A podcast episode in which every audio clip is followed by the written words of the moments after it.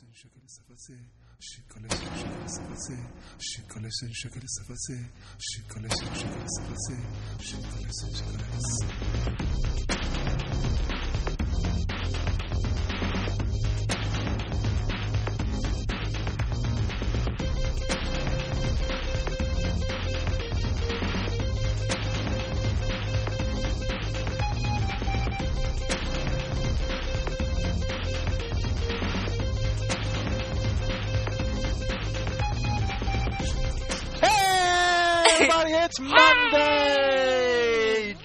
26, 2014, and you're listening to Size Matters episode 16.5. Something like that, yeah. No, it is exactly that because I I oh, had right. plenty We of always, time. watch the date. I had plenty right. of time to actually look at what date it was since I was waiting for you all of for an hour and a half. and a half. It's like an hour and a half. Um, anywho, my name is Kwani Bashir, and I'm your host. My name is Kenta Chimobi, also known as Tripzilla. I am your co-host. I am Dragonian, and I am tired. And his voice is like 85% back. Why don't you sing us a ditty, Dragonian? Nobody knows the trouble I've seen. Okay, Never I gonna don't give you think- up, never gonna let you down. Yeah, that that song is more your your speed, Dragonian. You're much more of a uh, of a Rick Astley than a uh, than a s- you know Negro spiritual. Kenson, my ears can't take much more of that. I'm sorry. I can't wait till you can hit the high nobody should with me again, nobody should sing Aerosmith, especially not Aerosmith. Though. Let me Um, just what step right in. I got things to advance. I'm an innovative baby changing world. Fortune 500 before you kissed a girl. I'm a pimp, you're a nerd. I'm slick, you're cheesy. Cheesy. Beating you is You is apple apple too too easy. easy. Make the product the artist chooses, chooses, and the and the that gooey that Melinda, Melinda uses. uses. I need to Like bring, bring up up some the basic, basic- shit. Why'd you name you company after your dick? You blow jobs, you reckon? Okay, anyway. So I got I, I remember liking that one. I got kind of offended at the Muhammad Ali versus Michael Jordan one because they they kind of make they make fun of Muhammad Ali. Here comes Jordan. Or here I comes Jordan. actually hate all of Tongue those except for two of them. The, the Steve Jobs the Steve Jobs Bill Gates one was good.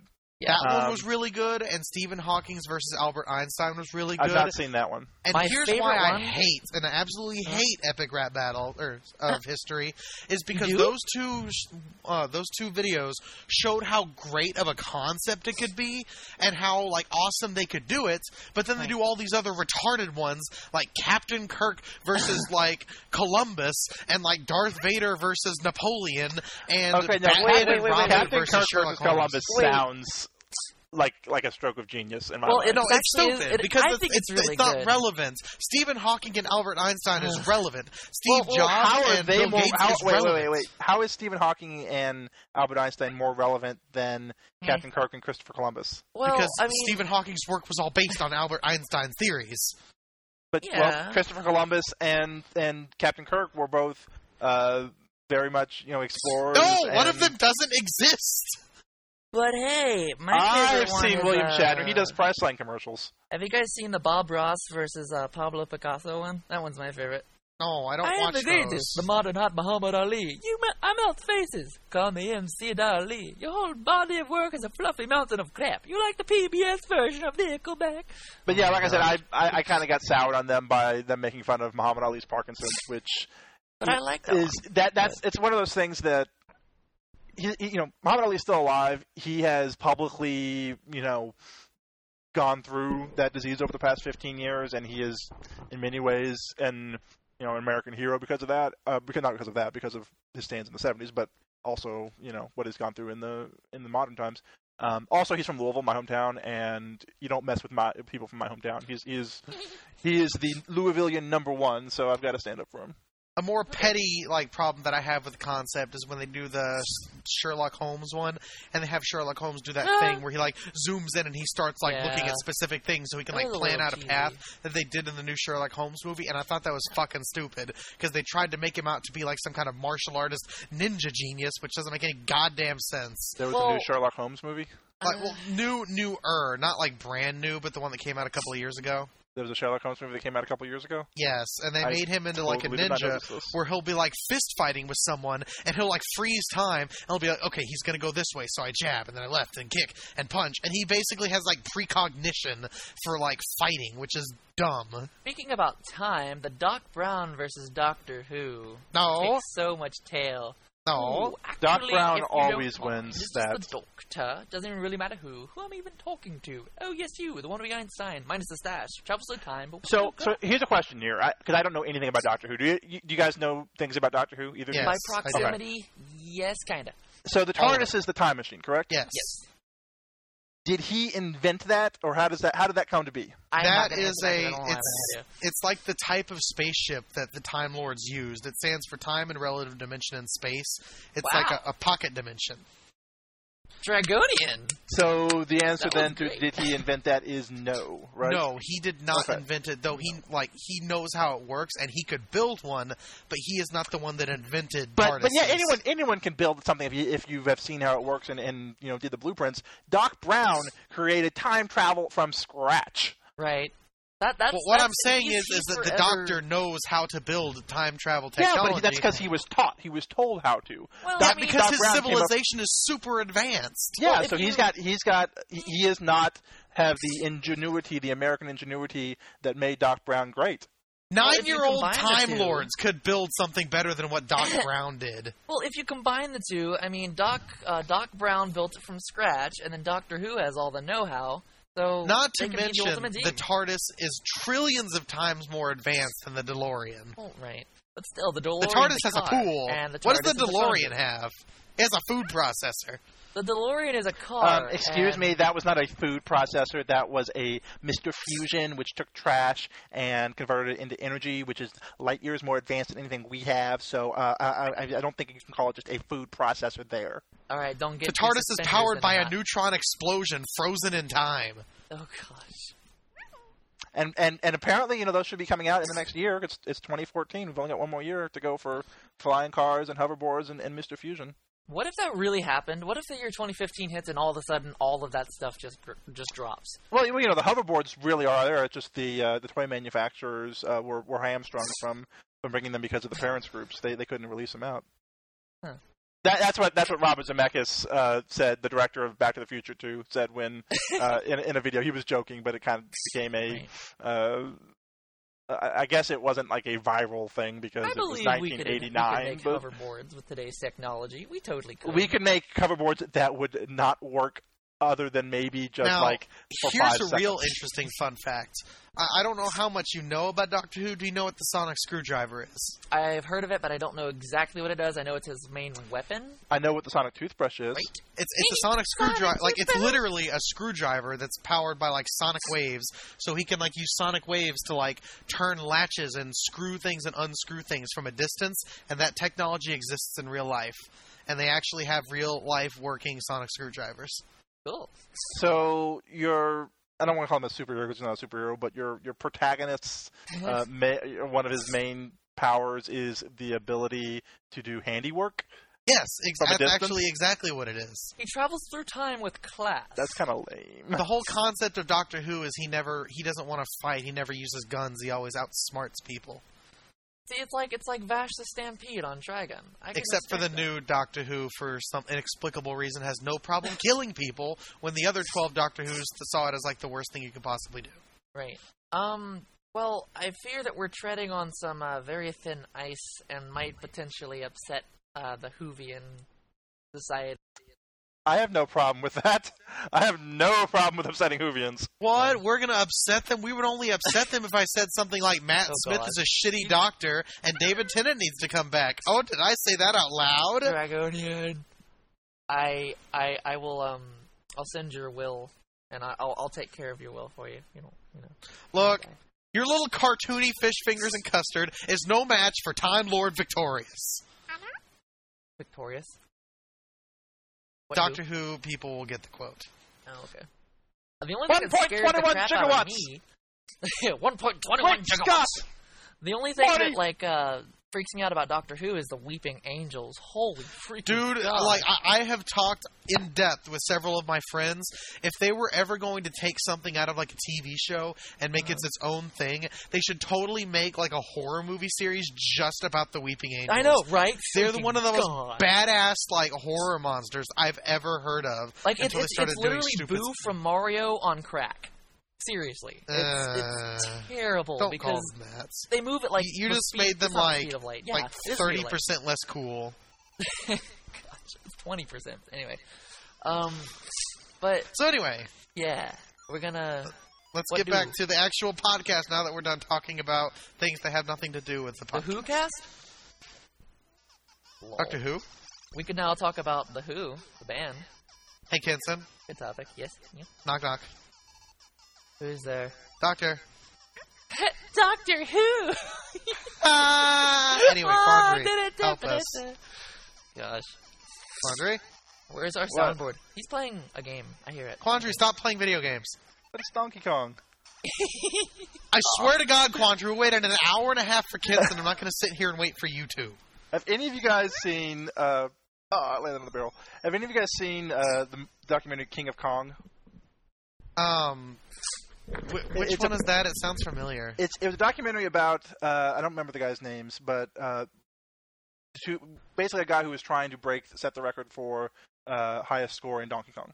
Oh, And uh, Billy Mitchell was the guy who who had held the record, and I think you know a bunch of other records. But uh, this other guy was was you know just really really incredibly enthusiastic about Hi, Kong. Billy Mays here. Not Billy No. Mays. Billy Random no, Billy Mays. No. God damn it. Um, Billy Mays versus Benjamin the thing Franklin. I always Go. remember about King of Kong in a scene where they he's like playing Donkey Kong in his garage. They the video in the, in the background you hear is like four or five year old kid yelling like, "Daddy, Daddy, come wipe my bottom! Stop playing Donkey Kong!" That just freaking reminded me of the South Park episode where they're addicted to World of Warcraft, and as I mean, one of the Cartman's best mama comes down, and yeah, with the hot pockets and the the toilet thing. Ah, oh my God. bathroom! Bathroom! Ah, bathroom! What is what is your opinion of the best Oh, South hot episode, uh, Dragonian? Since you're a big fan, I know. That's really hard. I really like the World of Warcraft episode. yes, Uh, That's one I've not seen, so I the can't. Guitar really- Hero episode, my love. I've not seen probably 95 percent of the episodes. There was some. There was something really interesting in the in the South Park episode of World of Warcraft that most people don't realize is uh, at the point like when they first talked about like. Um, well, I guess you haven't seen the episode. There's this one you part where they're like, "We have to no spend this much amount of time killing boars in order to get to max level," Yeah, and it was like like three weeks, five days, and like something like that. And when the episode originally aired, the time that they said was the exact time until the release of the first World of Warcraft expansion, Burning Crusade. cool. Come on, And guys. most people you, didn't you wanna, catch You want to just sit out here and bounce a ball all day, or do you want to sit at your computer? Do something. Um, but the the newest three episodes, like the three part series about like Game of Thrones, was actually pretty funny. Especially how they tied it into their own video game, which was also pretty funny. The ones I think I remember seeing, um, there was the two-parter where it was like they went to family, the Family Guy headquarters, and also there was something involved with the image of Muhammad. You Um, think that's bad? And I, I remember know seeing the Passion of the Jew, the the one where I guess you know was uh, ah, which one's the Jewish one? Not Cartman, not Kenny, not Kyle. Kyle. Okay, yeah, where he gets kind of ostracized uh, because of that and because of his religion. And then the one that was like themed after Queer Eye for the Straight Guy, uh, the metrosexual one, and the, people. and the one where they said Crab shit people. about Talk 165 like times. Crabs talk Act- like people. Actually, the you know, no, I have to say the best episode, I have to say on principle, is the two parter of the 200th and the 201st episode that you can't watch anymore because it featured Muhammad and they got death threats. That's So that's the Comedy Family Guy Central- one. That's the one I'm talking about. No, there, there, there was two. They, no, they, yeah, there were two ones, and, and it was it was the one where Viacom made them cut off. No, no, no, Uh, no. no. Oh, okay, there there was the original episodes about Family Guy where they like were talking about fam- Muhammad showing on Family Guy, and then for the 200th episode special of South Park, they did an episode where it was all about like bringing back old shit from old episodes, and they were like breaking the fourth wall, saying, "Oh no, this is happening again," because they brought back like the Muhammad thing, they brought back like Scientology and uh, Uh, okay. Tom Cruise, they brought back a whole bunch of stuff, and like one of the main themes was that like a bunch of the villains, like all the people that South Park has ever made fun of, wanted to kidnap Muhammad so they could take his power to never be made fun of. Because you know it's like super taboo to make fun of Muhammad, and like they apparently got death threats, and the people that make South Park were like, "We want to post this," but Comedy Central overruled them and wouldn't let them air the episode. Um, and there was actually, well, they aired it, but they bleeped out a whole bunch of stuff, and they actually did censor Muhammad. Um, and there's even the end of it. Um, well, yeah, they censored Muhammad in the Family Guy episode too. Well, I mean, I mean, they they ironically censored him in there, but they were supposed to have actually shown Muhammad in this one, but they forcibly, like, really censored him. Um, and you know how at the way end of it was, the way it was portrayed, it seemed like even in the Family Guy one, it was not ironic. No, it, it was like, it was like I mean, they, they knew that they would be censored, so maybe I guess I, I guess it depends Um, on. but like you know how the end of every every episode there'll be something where like Stan or Kyle will get up and they'll say, you know, I learned something today, and they'll Yeah. talk about what they Yeah. learned. Unironically, like this is something that Comedy Central did, like against the wishes of the guys that made South Park. They had Matt one of those Stoker speeches Matt- at the end of the 201st Matt Stone and episode, and they bleeped the entire thing. So there was literally like two minutes of just one big long bleep while Kyle is trying to talk. And it just it sparked this big controversy because you can't watch the episode online anymore. Uh, they they refused to air it on TV, and they even went back and pulled the uh, the Super Best Friends episode, which actually showed Muhammad. I remember hearing uh, a few weeks, uh, probably a few months ago at this point, that they actually finally missed a deadline for like the first time in however 13 years, or however they made the show. yes, for. they did. Um, be- because because if, for those of you who don't know about South Park, they uh, they are animating and making that episode sometimes literally until like the day that it airs or the day before it airs, maybe. Um, commonly, and and that's just you know one of the ways that they've always done it. But then I think that there was a power outage uh, Yes. at their at their studio in is it in Colorado? Is where they make it? I think. I think so. I think I think their main Going thing is down in south, Colorado. I'm gonna have myself a time. Yeah, because they they explained that they Is that always even try their to do is it. that even their theme song anymore? Yeah, should be. I, I think the last they. Time. I don't- They don't even really show their theme song Yeah. anymore, but that is technically the theme song. Okay. Now it's Wiener. Wiener, five Wiener, season Wiener, Wiener, Wiener. But uh, One wiener next to another. but they explain that the reason why they always try, they always do every episode within seven days is so that they can stay so topical, so they can Yeah, yeah, hit yes. on issues like as they're relevant, not like Absolutely. some shows that you know will touch on like 9/11 like six months afterwards. And it's it's amazing that Like Internet they Explorer can do that. in That they show, and, and part of it is the reason that their animation style is so simple, basically. but yes. uh, but it's also at the very same time iconic. You know, it's it's And it's South gotten a lot better. I mean, especially like go go on like SouthParkStudios.com, watch the first episode, and then watch the newest episode. The thing is, the thing I've always found with South Park is that it is incredibly hit or miss. Like they have, and, and for me, it, it, it misses a lot more than hits. Like I think ten percent of their stuff hits really hard, and the other stuff is really really bad. Um, but when it hits, it's great. I don't watch it. I feel that they I have like watched are- entire seasons where they, you know, they miss. Yeah, Like I think it's like the 13th or 14th season. Literally, all they would do for every episode is they would post a guy's face on the screen, and they would spend five minutes just calling him a dick. Like the Whale Watchers episode, they literally just posted the like whatever the fat guy in Whale Whale Wars name is. They posted his picture on screen and just spent five minutes calling him a fat lying sack of shit, and that that was like the satire of the episode. the thing is, I think when they put when Trey Parker and Matt Stone put their mind to it, they can. They're they're geniuses. They're artistic geniuses. I think the South Park movie is amazing, and Yes, uh, Book of Mormon is fantastic. I've never Uh, gotten to watch it. Well, I mean, I never watched it, but if you just listen to like like the soundtrack or whatever, uh, it's it is a great musical. It's it, and part of that is also the influence from the guy from Avenue Q who was with him. Uh, I forgot his name, but um, That's why I'm really anticipating the video game. the Book of Mormon video game. No, the uh, the stick of no, truth. no, yeah. And then that's the thing is like I'm I, I think that could be really awesome because when they really put their mind to something, and they've had to put their mind to something because they've delayed this game for like a year and a half now, so obviously they are they are doing some effort to Well, it. part of that was publishers. Part stuff, of that was THQ. It's the fact that they're directly involved. They didn't just give the license to someone and say, "Hey, make us a game." They are directly involved in that, like they are in the production of so the thing episode. is, that's kind of been said with some of their games before. It seems to be more true this time, uh, but but they have.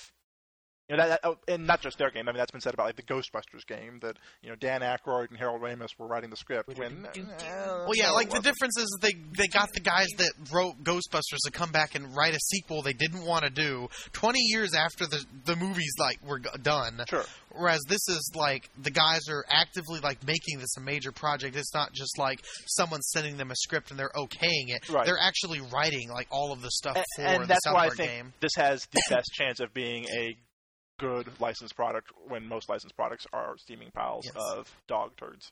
You know what I So, just do you of? think we should finish the South Park cast and get back to the actual cast? If you Well, want. I do. I just thought of something real fast. If it's okay to share it.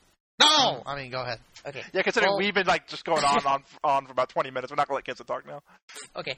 Well, It's his punishment. so you guys heard it, like everybody knows, I think, about uh, the Uncle Phil, basically from Fresh Prince of Bel Air, passing away. It's like two weeks ago or something, three weeks. Um, Will no, Smith. But, go on. Well, yeah, Uncle Phil from Fresh Prince of Bel Air. I never watched Fresh Prince of Bel Air. Oh. Okay, well, maybe you will not like. How did this. you watch Fresh Prince of Bel Air? You were like a fetus when that when that. yeah, I on. know, Well, right? Thank, Even thank I th- was well, too young for that show. thanks to my parents, they actually raised me um, on things that they grew up with and other stuff. So I actually have a pretty um, interesting Did you? uh, background on like. but they wouldn't have 90s, grown up with. 70s. They wouldn't have grown up with Fresh Prince of Bel Air because that Well, was they didn't grow up with it, but they Okay. watched it a ton. was so, I mean- was. Did you watch it on Nick at Night? Uh, yeah, that was one of the places. Damn it! But uh, Yeah, no, I'll, yeah. I'll, I'll The admit fact that that. But that anyway, show. anyway, um, I want to get on to the regular cast. So I just want to say, uh, Penis. Will Smith on Twitter, uh, he basically was talking with NBC, and he posted this like a picture of his chat with NBC or ABC or something, and said, "Hey, I want to do a tribute episode for Uncle Phil. Uh, would you guys be all right with getting the old original cast back and like doing another episode of Fresh Prince?"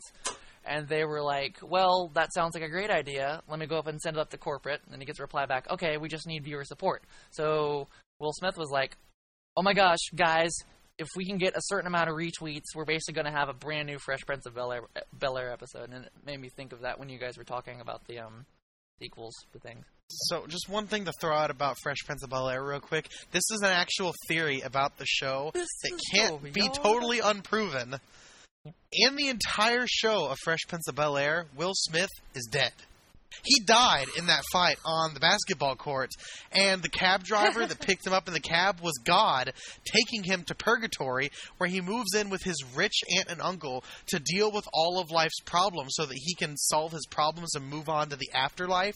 And his parents only occasionally show up in the show to help him deal with problems, and the reason they're not always around is because they only show up when they visit his grave. That's completely and utterly dark, and oh my gosh, makes sense too. Also, Kenson, uh, Fresh Prince of Bel Air aired on NBC, not ABC. NBC. Okay. Um. So. Uh, that just made me think of Majora's Mask now and the whole Majora's Mask theory, and we can go into that some other time. And now I'm snuggling a Skyflyer. Yay. So, uh, Have, you, you guys know about the Majora's Mask theory, right? Yeah, it's Yeah. he's dead. It's freaking. It, it makes the most sense out of anything that I've ever heard about a game theory in my life. Like, I mean, it's it- pretty much proven by the fact Yeah, that you but know they the say only that thing when it's Link is missing is that Nintendo and uh, Miyamoto has not actually come out and officially said it. That's it. Like everything else is complete. I mean, technically, and- they did say it with one of their video games. If you play Twilight Yeah. Princess, you meet the shade yes, of the, the hero of Stalfos. time, who's that a was confirmed, and that like added so much to it. Because even Termina Field, Termina Death, that's not even subtle. So anyway, we can move on to the emails now if you want to. But I'm just I'm so stoked about theories now. Yay! We should come Mario up with a is a psychopathic theory. son of a bitch. size matters theory. We're all technically dead right now, and we're just we're hosting size matters casts from Hey, Kenson, Purgatory. Do you like Mario? I do like Mario. I love Mario. You should be You're about to ashamed ruin my of hopes and yourself. dreams, aren't you? What? Yes, I'm going to ruin Mario for you after this podcast. no, I'm going to ruin it for you right now. Do you know that in the manual for the original Super Mario Brothers game, No, they no. they basically say that in the bricks that Mario is hitting, that is trapped. That is basically Bowser having trapped all of the uh, people from the Mushroom Kingdom. Yep. So when he goes through and is breaking these bricks, he is committing mass genocide. Mario Yep. is a genocidal fuckhead who should Wait, be wait, locked in Quandary, jail. There's a whole bunch more to it than There- that. there's a so lot more I'm gonna than that. totally ruin Freaking Mario for gosh, you guys. You know how the first game that Mario appeared in was Donkey Kong, where he has to save his girl from Donkey Kong because Donkey Kong kidnapped her? Yes. That was not the first Mario game. Mario first appeared in one of the Mr. Game and Watch games, where he is a circus performer who's whipping and setting on fire Donkey Kong, forcing him to ride on a unicycle and catch Uh, things while fire is falling into his hands. I don't think that's that game exists, but I think that came after Donkey Kong. Nope, Oh, it was you the very first appearance of Mario. Are you sure? I am positive. I have I have so much lack of knowledge in these things. I almost feel like I shouldn't even be a part of the podcast because I don't even know what to say. Wikipedia disagrees with you. Wikipedia says that the Mr. Game and Watch thing came before Donkey Kong, or after Donkey Kong. Uh, I don't think it actually lists that as a. Look, I'll, I'll show you the video later because this is one of the thing like this is something that Nintendo has pulled and they don't even want you to know about anymore. Like it's not like it's a like a consp- conspiracy or Are you talking something. about Donkey, Donkey Kong Circus? That was one of the Game and Watch games. I think that's what it's called. Yeah. Donkey Kong- so- yeah, that came out ni- that any came out- That was 1984. Donkey Kong was 1981. I don't, well, anyway, let's get back to the podcast. We'll I'm just discuss gonna this go ahead later. and say it's probably the first podcast where I have spoken the least in. Because it doesn't matter which one came out first. It still has a game about Mario whipping and beating a, a Well. Mario was also the villain in Donkey Kong Jr. because you played as Donkey Kong Jr. and you were rescuing. yes. Yeah. I mean, Nintendo has never. Nintendo does not treat. Well, I was about to say Nintendo doesn't treat Mario as uh, carefully as Mickey Mouse, as Disney does Mickey Mouse. But now that I say that, I'm reminded that Mickey Mouse, there's a cartoon where he is in blackface, I remember that. which is something that uh, it's actually been released, re-released on by Disney on DVD, where they kind of put a. Uh, Because I mean, Walt Disney is like was like a hardcore racist, wasn't he? No, no, Disney was not a hardcore racist. He, the, whole thing with the blackface is that that was a popular uh, bit in the 20s when that cartoon came out, um, Mammy, uh, which was a vaudeville thing, and they were going off of that. So it'd be kind of like somebody today doing something with. Or like referencing a Saturday Night Live sketch, kind of, you know, that would be. Um, the only the only difference is that because times have changed so much, uh, and and we've become much more racially enlightened, the look back on that and see it as incredibly insensitive. When in the time it it it may have been as insensitive, but the general public did not see it as such. Okay, so we've been talking for 30 minutes. We haven't had a single thing about the actual podcast. So I'm going to try one more time to steer us back on topic. Well, you see, I think when you steered us back on topic, you then immediately jumped off topic again. Anywho, Jensen, stop that. so how have you guys been over the past few weeks? That's Tired. the email cast song. I don't know. No, I actually played that because I'm going to be going to OhioCon. Uh, So it's been oh, uh, in the past week we've we've uh, been the, we had the January drama of uh, on in the furry community. You know, we had the the December drama that we talked about uh, the first week or two after uh, uh, of that month, and, and I guess it's it's time for that to happen again. Furry drama shitstorm. it Um, must be Tuesday. yeah, we don't want to go into too much, you know, with it because obviously everyone's going to have different opinions, and and and and we as a podcast don't have an opinion there. Uh, I've been trying myself personally to post more of my personal art to uh, different sites, not not just Fur Affinity, but also uh, Weasyl and SoFurry. I've got caught up on my personal stuff. I am going back through between the time that this that we're recording this and when this comes out, and I'm going to post every a a link to every single episode on those three sites, so Furry, Weasyl, and Fur Affinity. Uh, and you can also follow us on Twitter, obviously, if you don't care about any of those specific sites. Uh, and the Size Matters website itself at uh, sizematters.com, sizematterspodcast.com, excuse me. Gotta get my own website right. we don't know URLs anymore. Uh, How does my computer? What do? but yeah, I uh, uh, wherever you choose to lay your paws, uh, you can still find Size Matters. And if there's a place that you feel we should take up a presence in, you know, let us know. Send us a uh, email to size matters podcast at gmail.com, and we will take that under advisement. Uh, as long as it's not a thing about leaving some other place because we Right. want to be in as many places as we can. Because we're big and we can do that. Speaking of which, I actually need a Weasyl. Um, I'm surprised. yeah, you need a Weasyl and a made one yet. sofa. You don't have any of those. I know. Well, I I have. I- so I many could say social you- you may- already. But that's the thing; they're not really social networks. Well, that's true. Well, I, kinda- I'm already a part of a lot of websites. I mean, Like I what, haven't what checked websites are you Lavadome part of? Five in forever. I'm so That's, sorry. no one Dinosaur uses Fan. Lavadome Five anymore. I do. I like can't- it. And you know what? I, I'm also part of Friendster and MySpace, but I don't use those yeah, excuses MySpace, oh for. Uh. I don't use those as excuses for Well, not there- signing up for other sites because Well, they don't this, exist. there's, this, there's this forum for the Southwest Ohio furs that I haven't even checked, and I, I used to be really active on there. So I mean, if I get a Weasyl, I might abandon Twitter, and I don't want to do that.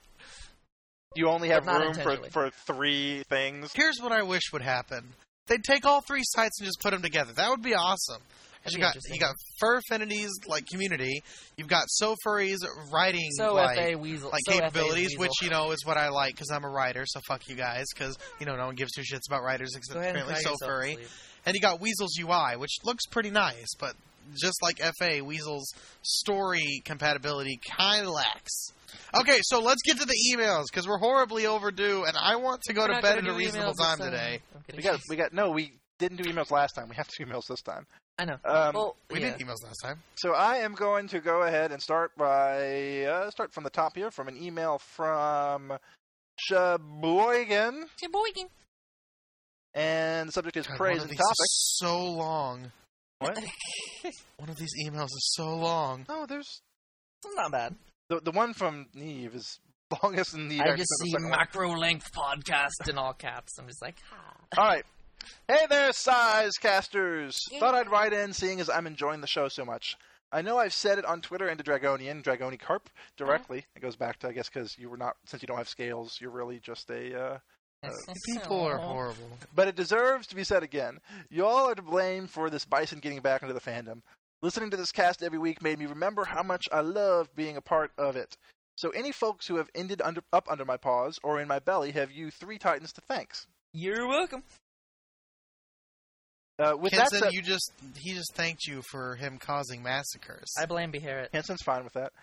With it, that said, you should keep up the great work. Every episode is increasing in quality, and a certain panda deserves extra big kudos for putting it Yes. together every week. And don't worry Emphasis about the episodes being long. Macro world, macro problems, macro topics, macro length podcast. Macro length emails. Macro length penis. macro length bison penis.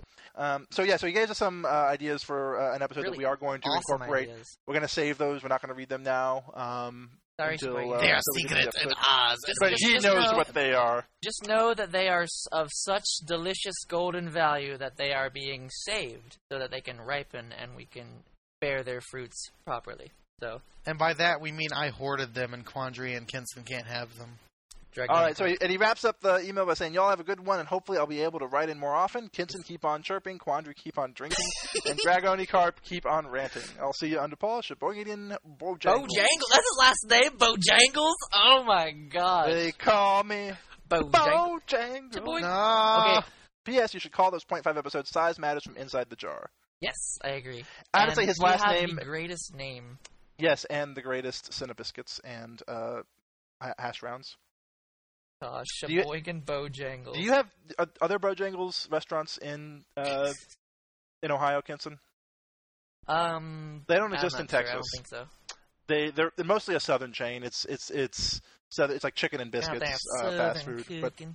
uh, there was one near University of Central Florida um, that had just opened up when I started taking classes at UCF, and I would go there too much, and it was delicious, and I got fat. I just thought of Freebirds. mer. Oh my gosh, Freebirds When and Bojangles are Texas- nothing alike. I know, but when I'm down there in Texas, I know we're going to be at TFF. Gosh dang it! There is a Freebirds literally across the street from the hotel. They're, oh, okay, we're on. We're, yes, we're doing it. Oh my god. Okay, this one's coming in from Ganny. Hey yo, it's Ganny! Double carrot, happy face, yay. Uh, You don't so have to far- read the emoticons, Kenson. I am going to read everything. Okay. Okay, the Kenson's not reading anymore. No. So as far as what time period would be the most fun to be a micro in, going with that option since I'm a tiny. Uh, I have. Uh, You I'd didn't say to- open parentheses, close parentheses. No, you only need emoticon uh, punctuation, not Pop. actual real punctuation. I'd have to go with whenever the Renaissance took place. Yes! In the macro micro universe. I say this because I'd like to think that this is the time when both macros and micros would be doing things together for both artistic and inventive purposes, and it would be interesting to see what the two groups would be able to do. Open parenthesis. Assuming they're getting along and not wanting to fight each other, that is. Close parenthesis. Period. Please don't read the punctuation. I was being sarcastic. Okay. Dragonian made me do it, though. Um, Yes, I he was actually- being sarcastic too. I'm pretty sure. Okay. Well, I agree uh, completely, and I know that uh, I, I had said the Renaissance Festival. Uh, Renaissance Festival. Yes, that's what I said. The Renaissance era too, um, because it would be that awesome mix because people are getting along. The most dangerous time period, I'd have to say, would be right before that, if there was a Dark Age. Because seriously, boop, the Dark Age's ideas. Everything. Everything Dragonian said about the Dark Age, couldn't have said it better myself. After he clarified what he meant, that is. I don't know if this is a valid fear, but I'm pretty sure whoever had the power to make sure micros were driven to extinction, or at least the very least near extinction, in the name of a god slash power slash whatever, then eventually turning on themselves and everything would suck rotten octopus balls. Not pleasant. Thank you very much, Candy, for making Kenson read that. Oh my god! Well, I was fearless. wanted to read it. I was fearless. I'll say it again. Rotten octopus, uh, suck rotten octopus balls. Not pleasant. So yeah, that's my choice, and I definitely share Dragonian's hate of the Dark Age mentality. Keep on stomping, guys. Danny the Panda Cat. Congratulations, Dragonian. You have uh, Something I do disciple. want to point out for my own self-image is it was pointed out to me by Sylvan, who knows more about history than I do, admittedly. Apparently, the primary reason that I was under the impression that the Dark Ages started is fear is more mythological than it is factual.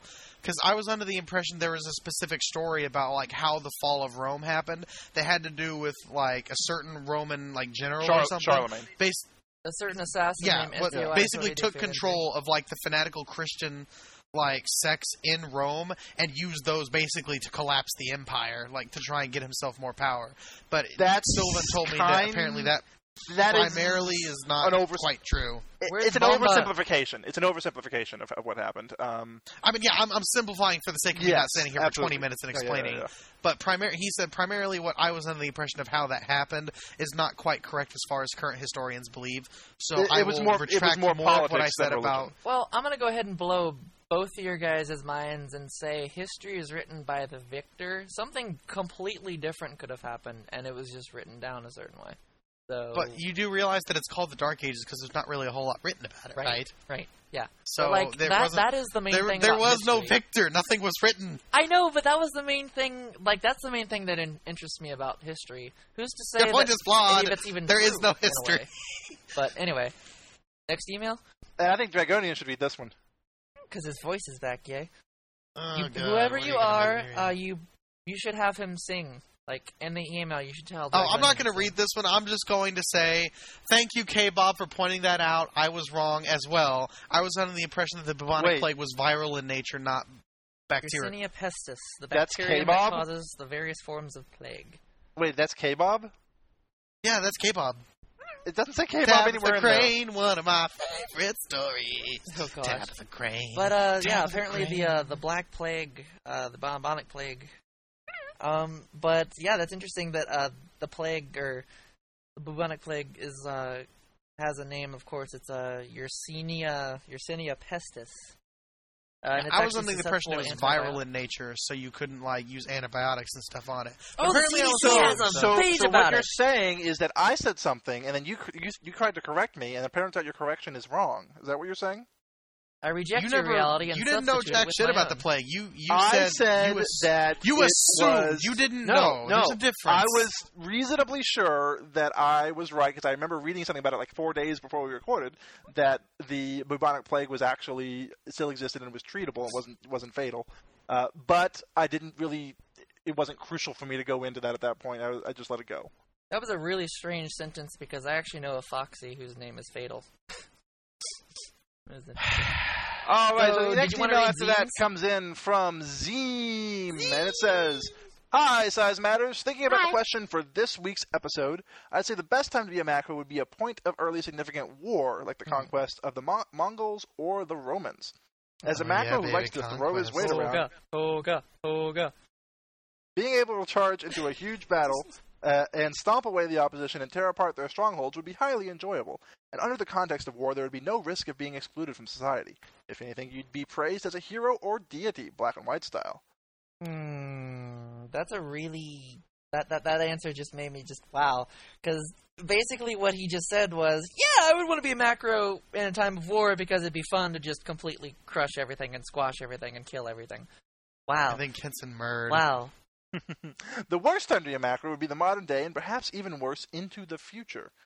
Well, we can't really talk about it because we don't know what the future's really going to be like. I mean, we could go to like a a Time for pseudoscience. to be like a really We- really advanced you know- future. You know, Or we could just listen to the podcast from a couple of months ago where we talked about we talked the about the space. We Yes. talked about space. We didn't really talk about the future. We kind of we kind of incorporated some future. the thing in is, there. we could totally go into another dark ages. Space could have nothing to do with our future, uh, because we could we could totally collapse on ourselves. We could have, uh, uh, you know, it already kind of is starting that way. I see. I mean, statistically, see we're going to destroy giga- our own civilization before we get to space. There's a proof that proves it. I see a gigantic uh, universe-sized panda paws in the near future.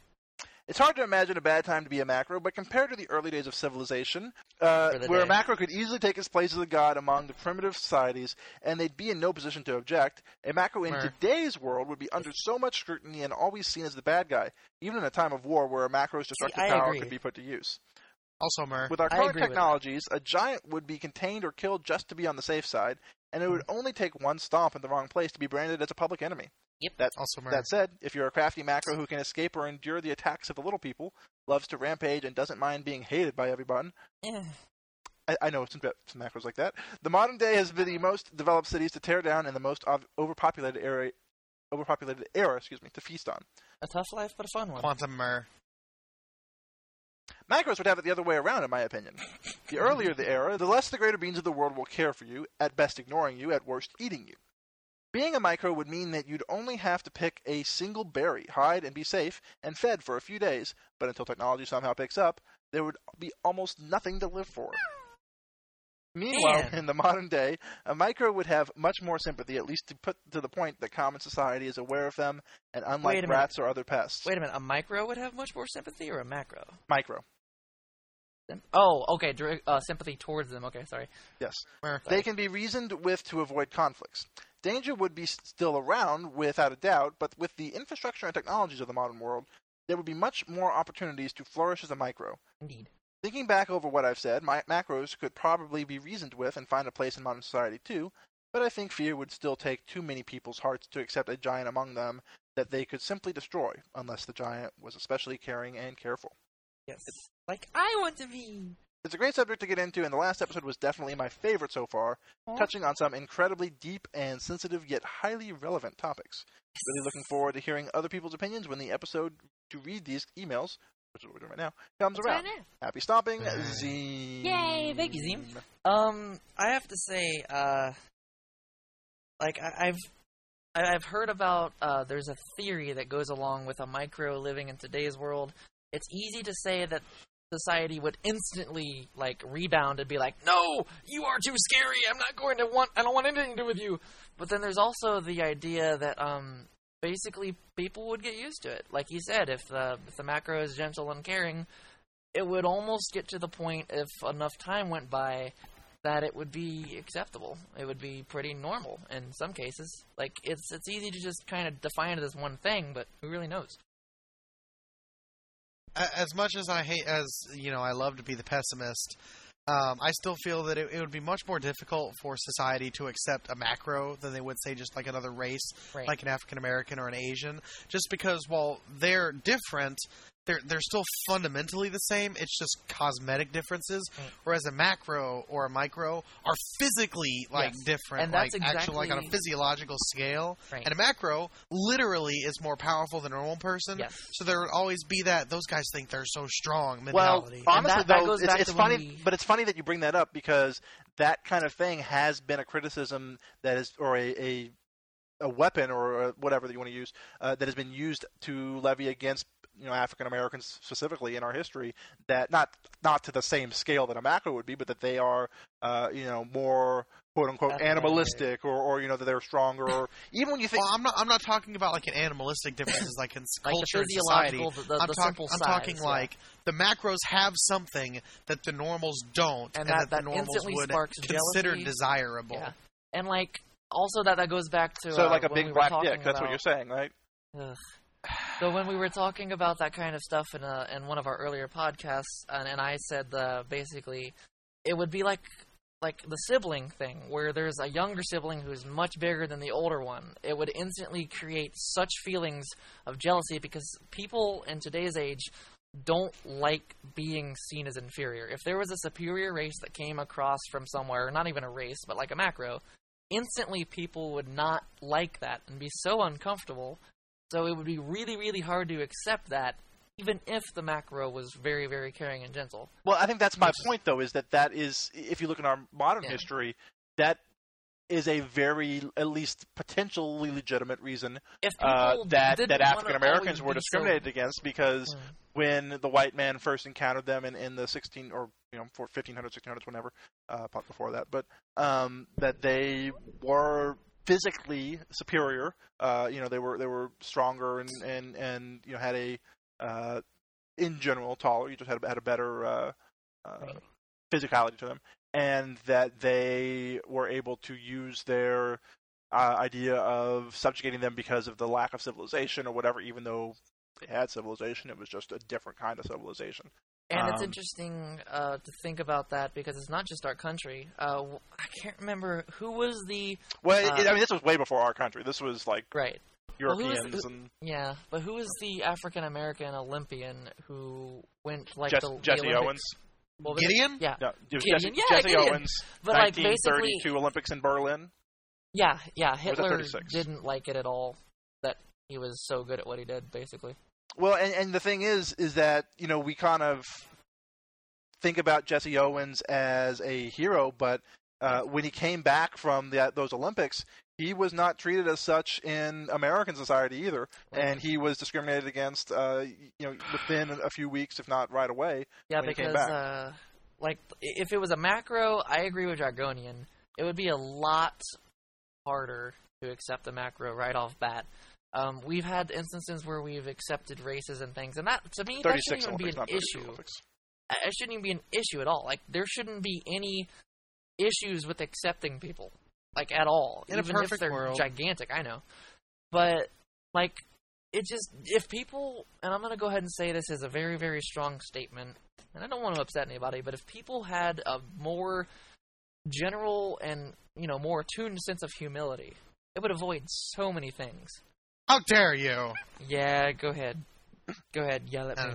No, I, no, I think that it's humility and it is uh, just not being afraid that are the true strongest things that you can do to avoid Yes. uh, avoid discrimination and, and avoid the you know, racial tension or macro tension or whatever you want to call it. Macro tension. attention. Macro Oh, tension. Um. So. Uh, That's my line. How dare you? but like um so oh, oh, what was I about to say? Oh crap. Oh, the uh, the two most common reactions to anything either new or different is fear and disgust. So that's only two of them. I mean, there's others, but And it's actually kind of interesting that we're talking about this because I'm actually working on rewriting some of my character's backstory to incorporate more of this. Thanks to Crux. and now I just thought of uh, the quotes from oh gosh, who wrote the story that we were talking about? Basically, no, no, no. It was the uh, crap. The, is it the yeah the name of the story where the the toys come to life? No, no, it wasn't. In Toy in Story? in the John cupboard. Lasseter? I can't even remember. There, there's basically a quote that uh, we said on one of the episodes where Small soldiers. The Indian in the cupboard, that one? Yeah, or there was uh, someone wrote a story who had a quote that said something about a micro not. He's basically said something like, "I don't necessarily like to have this lifestyle, but I have adapted." That was Zev. That wasn't a toy coming to life. That was. I know. I'm sorry. Uh, I got I got very yeah, Zev wrote discombobulated. that. That was a thing doing stuff in places. Hey, did you hear about that one thing with the guy in the place You know that guy with the face and the nose and the eyes Yeah. and stuff and the fur, muzzle? and the butt. Love that guy. You should do. You should do Anyway, so stuff. next email. an electronic mail coming in from Neve. First off, love the use of La Bamba. I kind of wish you made it the podcast music just for this episode. Um, By I the was way, I just want to point that out real quick. Is that I was really tired writing the show notes, and so starting with thinking about the La Bamba song and like, you know, I like that song. Let's make all the notes in Spanish. yeah, there. you, you, I love You you. should be ashamed of yourself. It's obviously Google Translated because I don't speak Spanish at all. Right. Um, so No habla español. I I just- took two years of Spanish, so I could follow. I guess. I'm sorry, not sorry about that. Did it look like? I mean, I guess if you only took two years of Spanish, you may not know it as well as like a native speaker. I do kind of want a native speaker of Spanish to be able to to write it and say how bad that was. like if it just like look Gosh. because uh, working at in chat support, we'll get people that will uh, be doing Google Translate from another language, and it's obvious when they're doing Google Yeah. Translate. So I can imagine that it would look really bad to somebody who natively speaks Spanish. Okay, so okay. So the way societies and tribes would be able to overcome their early primitive carnality is not the is not only whether the micros and normals can find ways to make bothering slash killing them too much trouble for the macros, not only whether the macros have a reason to go out of their way to do so, but whether they can find ways uh, to be useful to each other. Okay, spirit. Uh, yeah. Sorry. Uh, specifically, whether they have unmet needs that cannot be achieved through any other means than by the aid of the other tribe slash society. At that point, the way civilization develops depends on the personalities in question, the warlord macros, and the micros and normals who are ruthless and, or desperate enough to do anything to get uh, to do anything to get what they want uh, when they try and take it by force. That's kind of what I was saying with um the whole thing. Because macros wouldn't just be completely dumb and blumbering, like they would have personalities and some form of intelligence. So a lot of it, like I agree, would have to do with just how they are as people, too. Um, the macro, of course, probably having a lot more of a, uh, a, a skew there. Uh, where, where, where, where, where? Uh, where was I? Okay. Some who will be successful and some won't. Uh, some will be successful and some won't. The ones who aren't, even the warlord types, will eventually come to see wisdom, or at least practically, in trying to get what they need peacefully. If it's too much death, danger, and trouble to forcibly take it, then you don't always get even when you try that method. Or you don't always get it even. Get it even? Yeah, when you try that method. It'll be better for all to find peaceful ways to trade, or otherwise obtain it. And from there, it's not that far to symbiotic relationships, or at least codependent and mutually beneficial relationships. Okay. So, gods. It would indeed be easy to assume the macros would be called gods by the normals, and the normals would probably be thought so by the micros too. However, this depends not only on their size and attitudes, but on how truly assailable. Assailable? Unassailable. Unassailable. Okay, gosh. I missed the s- prefix completely there. Uh, and powerful they are. In other words, the minute the smaller member of the relationship discovers the bigger one can A, be hurt slash poisoned slash killed, and B, die of natural causes, i.e., isn't immortal, the game changes. The smaller ones would still know the bigger ones have great power, power which must either be avoided, appeased, or harnessed, but they wouldn't consider it divine power anymore. That would change the entire nature of the interaction.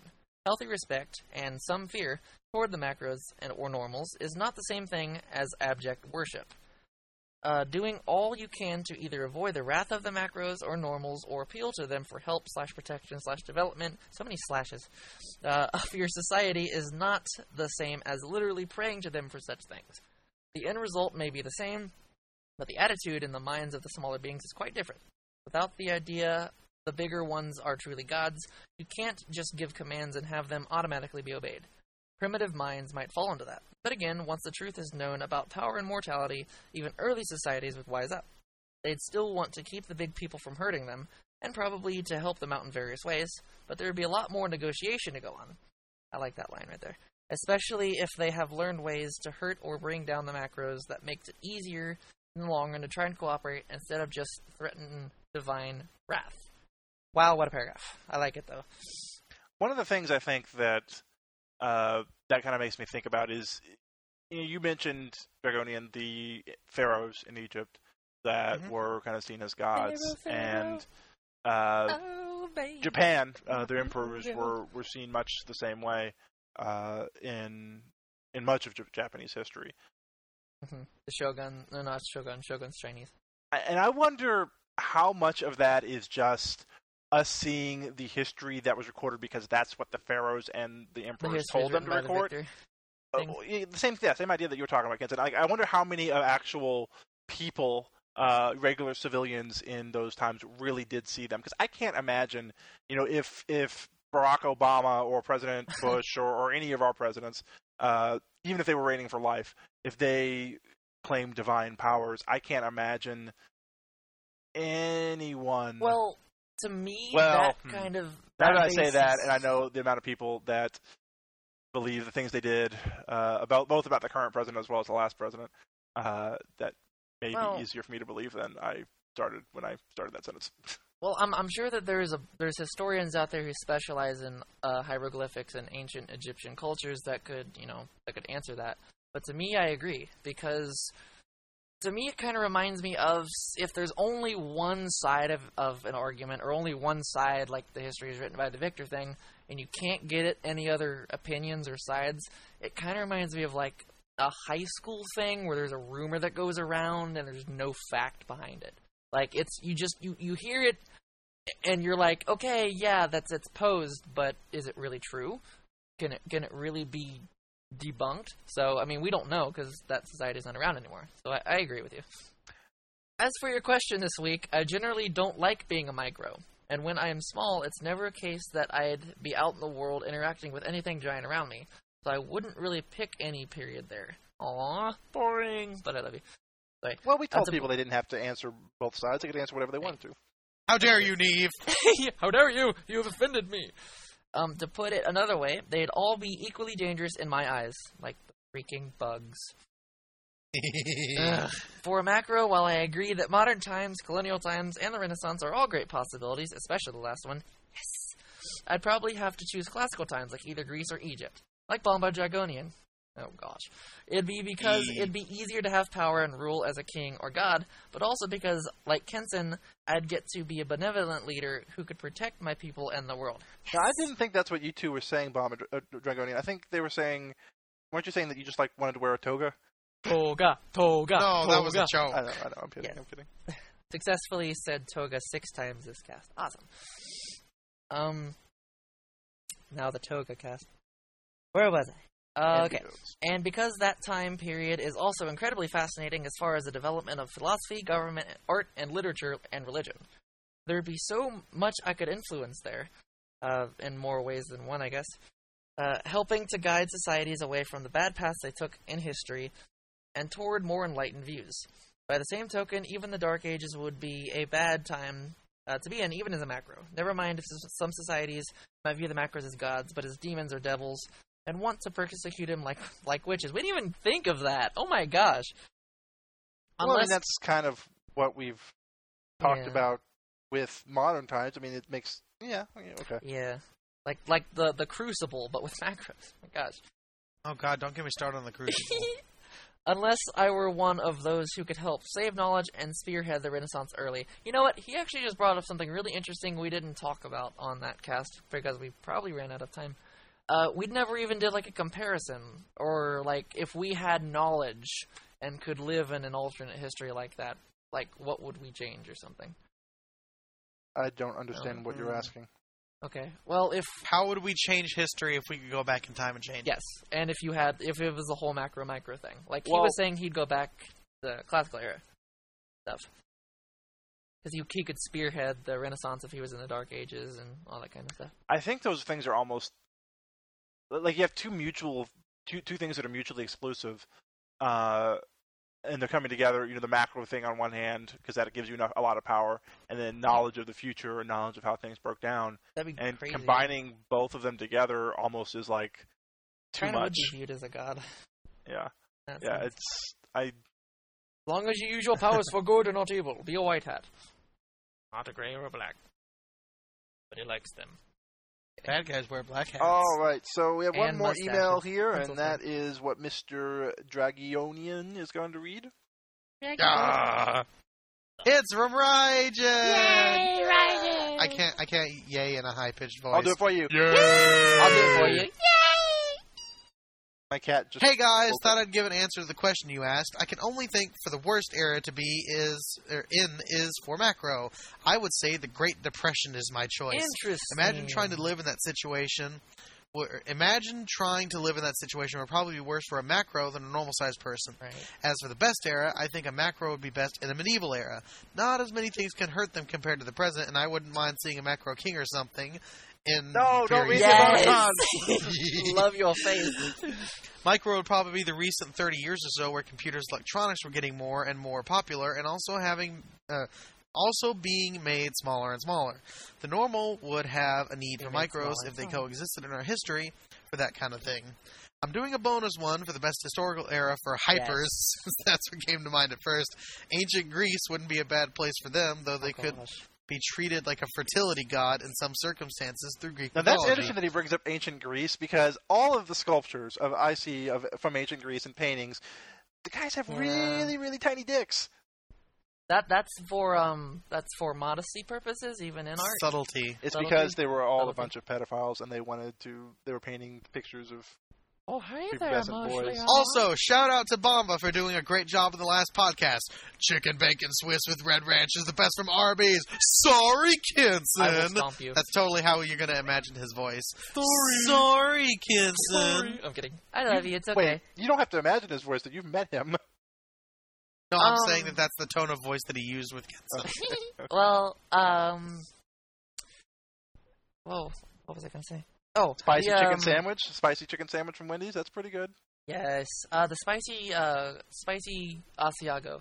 Although I think we're kind of missing the point of what I wanted to talk I about. I would say question, uh, if Oh, if it wasn't for their political views, I would really like to eat more of the Chick Fil A spicy chicken sandwiches. They are I just, love Chick-fil-A's isn't even that good.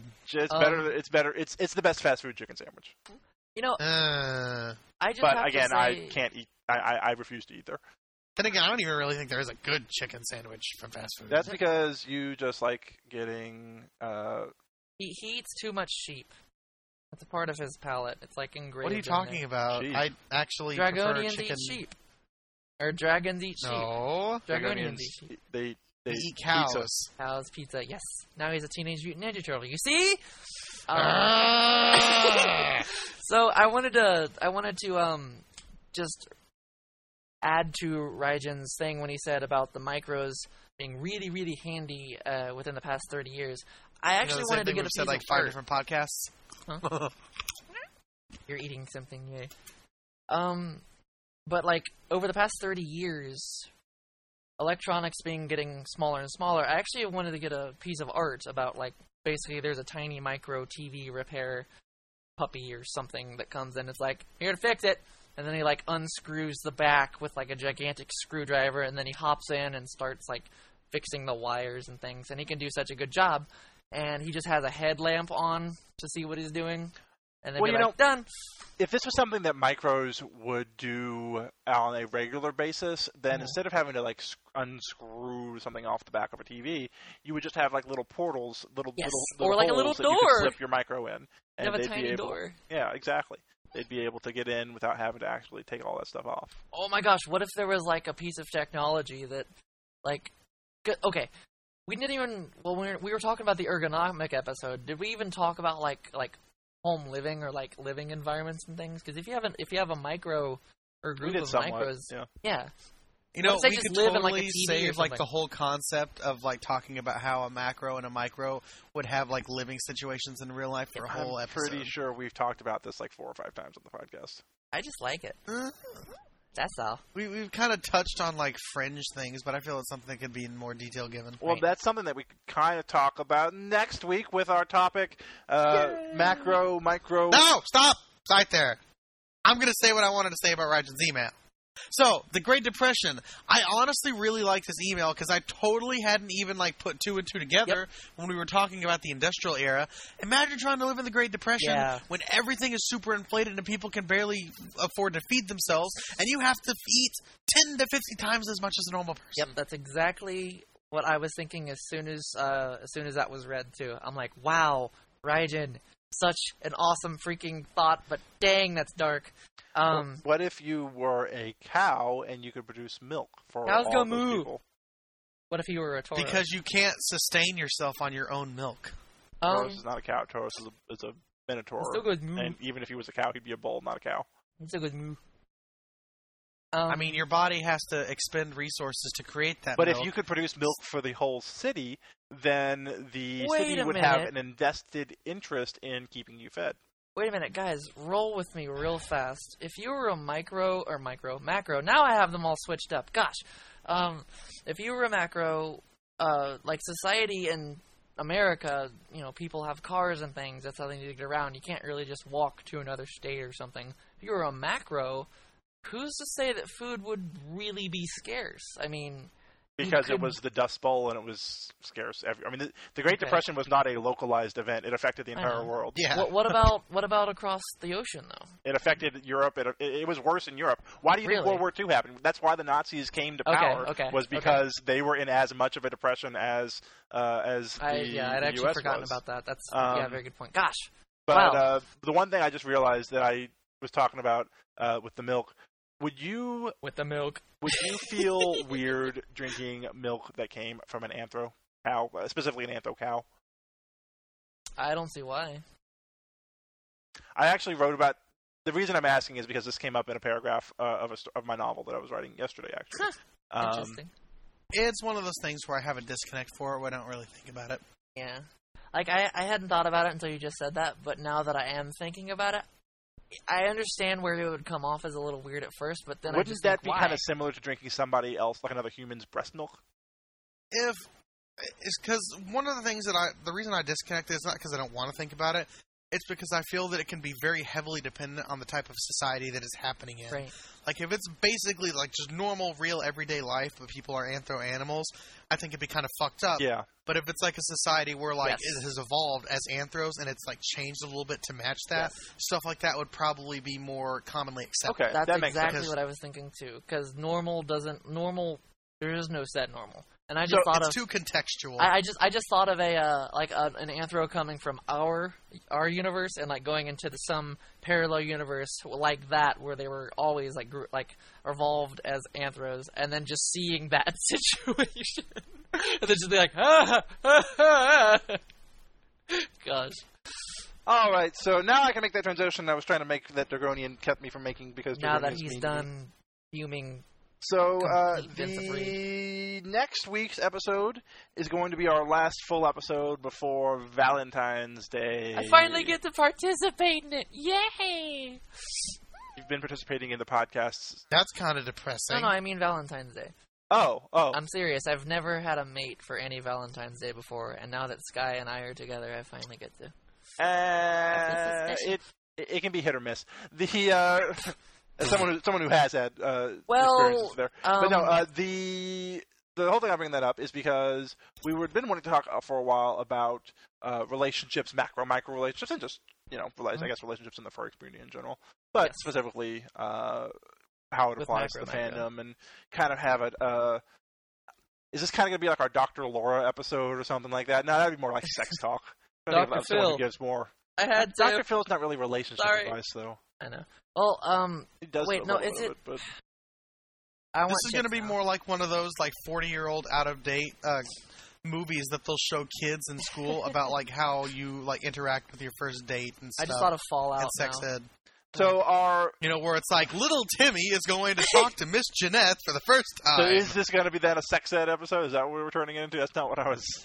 Well, I guess I guess sex- honestly with the it's people not that just we're going sex to have. ed. So we're actually going to try something new. Uh, I won't Uh, be here for that episode. If we- you're gonna, uh, We're gonna- going to actually have two guests, uh, but They the said reason- it could never happen. The reason is is because they are a couple, uh, and it's going to be Crux and Sheboygan, Sheboygan. who was Yeah. Bojangles, One of Mr. and Mrs. uh, emails. Bojangles. Sorry, I had to. except they're Mister and Mister. Anywho, uh, but yeah, they were both at our live cast, weren't they? Yes. Sheboygan was not. So Boygan wasn't. Okay, I know That's Crux right. was. Yeah, he did not make it to MFF Oh, that's sad. Was there a reason behind that? Just real fast, curious. He just didn't come. He was, Oh. from my understanding, is he kind of was kind of falling out of the Yeah. community until you know he started to listen to us. Resurrection. Yay! Cause you need Honestly, a we've heard little that from a few different people, haven't we? It's not just Sheboygan. Uh, Who else was it that said that? Was it Mataki? What? Said That what? they had fallen. It wasn't Mataki, I don't think. Someone else had sent an email where they basically said that the podcast. I guess maybe it was Benny. That Um, is my Yeah, I think it was favorite. Benny. That is my favorite feeling in the world. Just hearing those types of reactions. Ugh. I feel like I'm a part of something so big and great. Anyway, uh, but yeah. uh, Okay, so the moment. All right. they are going to be on the show, hopefully together. Uh, I don't exactly know since they live together how that's going to work. From if they're going to have different computers or not. to We'll be probably- in the other room. We'll need to talk about that with them. Um, they may just We'll figure they'll it out. huddle around a microphone and share. It's so tiny. They'll cuddle. No, you got to say right. They'll Cuddle. cuddle around a microphone but and so, you know, for Ah. the whole thing we want to talk about is not just the mechanics, I guess, of a relationship, or not just you know how to you know how it would work between a macro and a micro, between two macros. Um, I do want to try to get a little bit real into it. Can you we know dive about into the heart with it? About the the nature of relationships within the furry community because I think there are a lot of people who just are really uh, unsure of that and that Right. hearing some of that from someone who has been how long have they been together Dragonian do you know I honestly don't know. Okay. should probably Really find Pretty much as long as I've known them. But yeah, like I, I, it seems like they've been a kind of a long-term couple, and so seeing kind of how the, to make a roadmap for success. Now, obviously, everyone's going to be different with each couple, but to get some good pointers on that and, and to uh, find ways to better yourself within a relationship if you're in one, or to uh, if you if you want to be in one to become Yes. more likely for that to happen. Uh, it, I think it's always good to get some kind of advice for that. So we'll have fun with it, but we are also going to try to uh, probably take it, take it probably a little more seriously, maybe than mo- many, some of our other topics that we've done. Everyone. brace yourselves. This is going to probably uh, have a lot more IRL content than any of our other podcasts because we're going to be real, yo. Sound good to you too, Dragonian? Uh huh. Hello and welcome to Size Matters Relationship Advice. I am your host, Kenson Shimobi. Joining me today, we have Kenson, Quandary you are- Bashir and Dragonian. Thank you very much, you're- gentlemen, you're- for joining. You're a also, week early here. Sheboygan and Crux. Kenson, Kenson, you're a week early. But Okay, But so that's going to be next week. next so uh, just to let you know, uh, we will, as, as we kind of talked about in the last episode, any emails that are sent in uh, after this episode will not be read until the next half episode. We're going to push all of our emails to that so that we can have uh, a little more time. Yeah, where we keep all the emails. Pushing emails far away to be read another See, day. see, see, what happens is if you get trapped in the jar, it's your job at that point to go through all the emails and read them ahead of time and let us know what's going on. So you're still a part Okay, of the so show. anyway, So uh, that's going to be pretty much it for the end of episode 16.5, except for oh crap! I totally forgot what I was wanting to mention on the podcast. We never mentioned furry superheroes or super gross. Oh god, yeah, we I need did. King I, Dead I, on I there thought for about that, that. Well, no, he's talking about you're talking about the cartoon or the college humor video, right? Yeah, the really, yeah, the Oh. the really really fucked up one that made us all feel ashamed. Make me feel ashamed at all. I don't know it- what I you found it guys are talking hilarious. about. I don't know if we should show Kenson because it's very sexual, but it's also very funny. Uh, well, you've ruined my hopes and dreams on lots of other things. It is nothing that you probably wouldn't see on Adult Swim. Okay. Is that is that a fair statement, I think, uh, Dragonian? I, I'd say it's a little more Maybe a extreme than Adult more- Swim, yeah, but not a lot lot. more. I love college humor though. Like, uh, I, I the first thing I ever saw. Should, should we Humor make him? was Should we make him watch it and then listen to his reaction? Gosh, right now, Yes, right now. I'm, I'm game if it'll make you guys feel better. Do it right now. Freaking gosh, it's called Furry Force. Yes, it is. Oh my gosh. What is about to happen to my brain? It's a paw ship. Fan freaking tastic. Are we going to put this in the podcast of his reaction? Yes. Huh? Yes, we Okay. are. So, ladies and gentlemen, if you we didn't make it very clear, there's a very very funny video that's circling around on Persona on transformation. College Humor called "Furry Superheroes Are Super Gross," and if you're a furry, you have to watch this video and just send us an email about how ashamed you are to have watched it. oh my gosh, come on. Their power is making people uncomfortable. Oh, that was the cheesiest line possible. I just Freaking. Oh my god. I I'm so done. Nope, watch the whole thing. yeah, you got to watch the whole thing. You've started. You have It's to only watch like it four minutes long. No, milk is not. It's only gonna like four go. minutes long. It smells like wet fur Okay, yeah, I was uncomfortable watching that a little bit, but I was I was feeling giddy about being Oh my uncomfortable. I guess, if that makes any sense. Because nothing in there is really that different from anything you would see on FA. What? And that's what's supposed to make you feel uncomfortable that this is normal to you. I'm so done. oh gosh. oh, I am so freaking done with this video. Nope, watch No, the whole thing. You gotta the end. Oh, I can still feel everything. so freaking. Uh, Uh, poor Kenson. okay, I'm done. Right, guys. Did you watch the whole thing? yes. Alright. So that's our The show. freaking. Oh no, the ending. I'm not gonna sleep tonight. The best part of the whole thing is when he's just like, nope.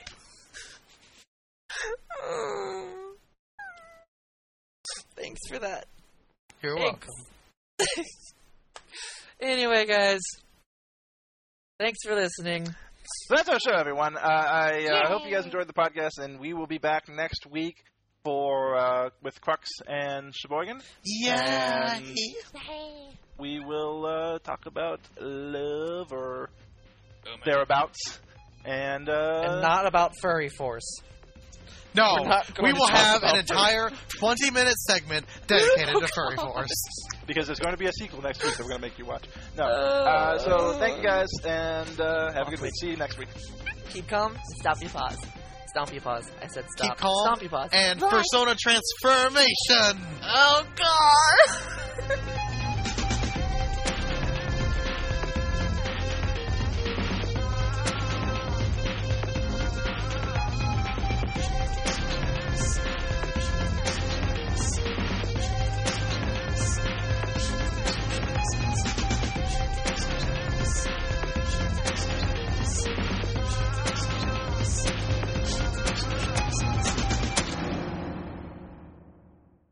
Banana, it's a banana.